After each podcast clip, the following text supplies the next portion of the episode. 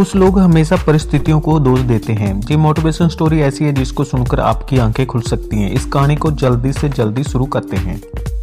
काफ़ी समय पहले की बात है दोस्तों, एक आदमी रेगिस्तान में फंस गया था। वह मानी मन में अपने आप को बोल रहा था कि ये कितनी अच्छी और सुंदर जगह है, अगर जहाँ पर पानी होता तो जहाँ पर कितने अच्छे अच्छे पेड़ उग रहे होते और जहाँ पर कितने लोग घूमने आना चाहते होंगे। मतलब ब्लेम कर रहा था कि ये होता तो वो होता और वो होता तो शायद ऐसा होता। ऊपर वाला देख रहा था। अब उस इंसान ने सोचा जहाँ पर पानी नहीं दिख रहा है।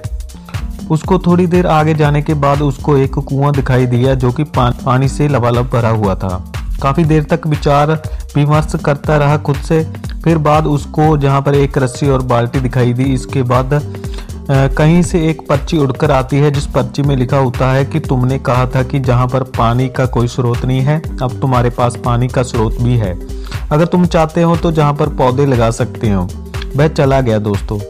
तो ये कहानी हमें क्या सिखाती है? ये कहानी हमें ये सिखाती है कि अगर आप परिस्थितियों को दोष देना चाहते हैं तो कोई दिक्कत नहीं है, लेकिन परिस्थितियों को दोष देते हों कि अगर जहाँ पर ऐसा हो और आपको ये सोर्स मिल जाए तो क्या परिस्थिति को आप बदल सकते हो।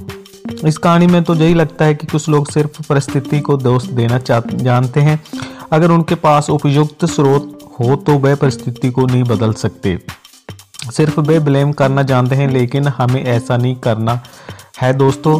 इस कहानी से ये शिक्षा मिलती है कि आप चाहते हो तो परिस्थितियाँ बदलें और आपको अगर उसके लिए उपयुक्त साधन मिल जाए तो दोस्तों आज की स्टोरी अगर आपको अच्छी लगी हो तो आप हमें कमेंट करके ज़रूर बताइएगा।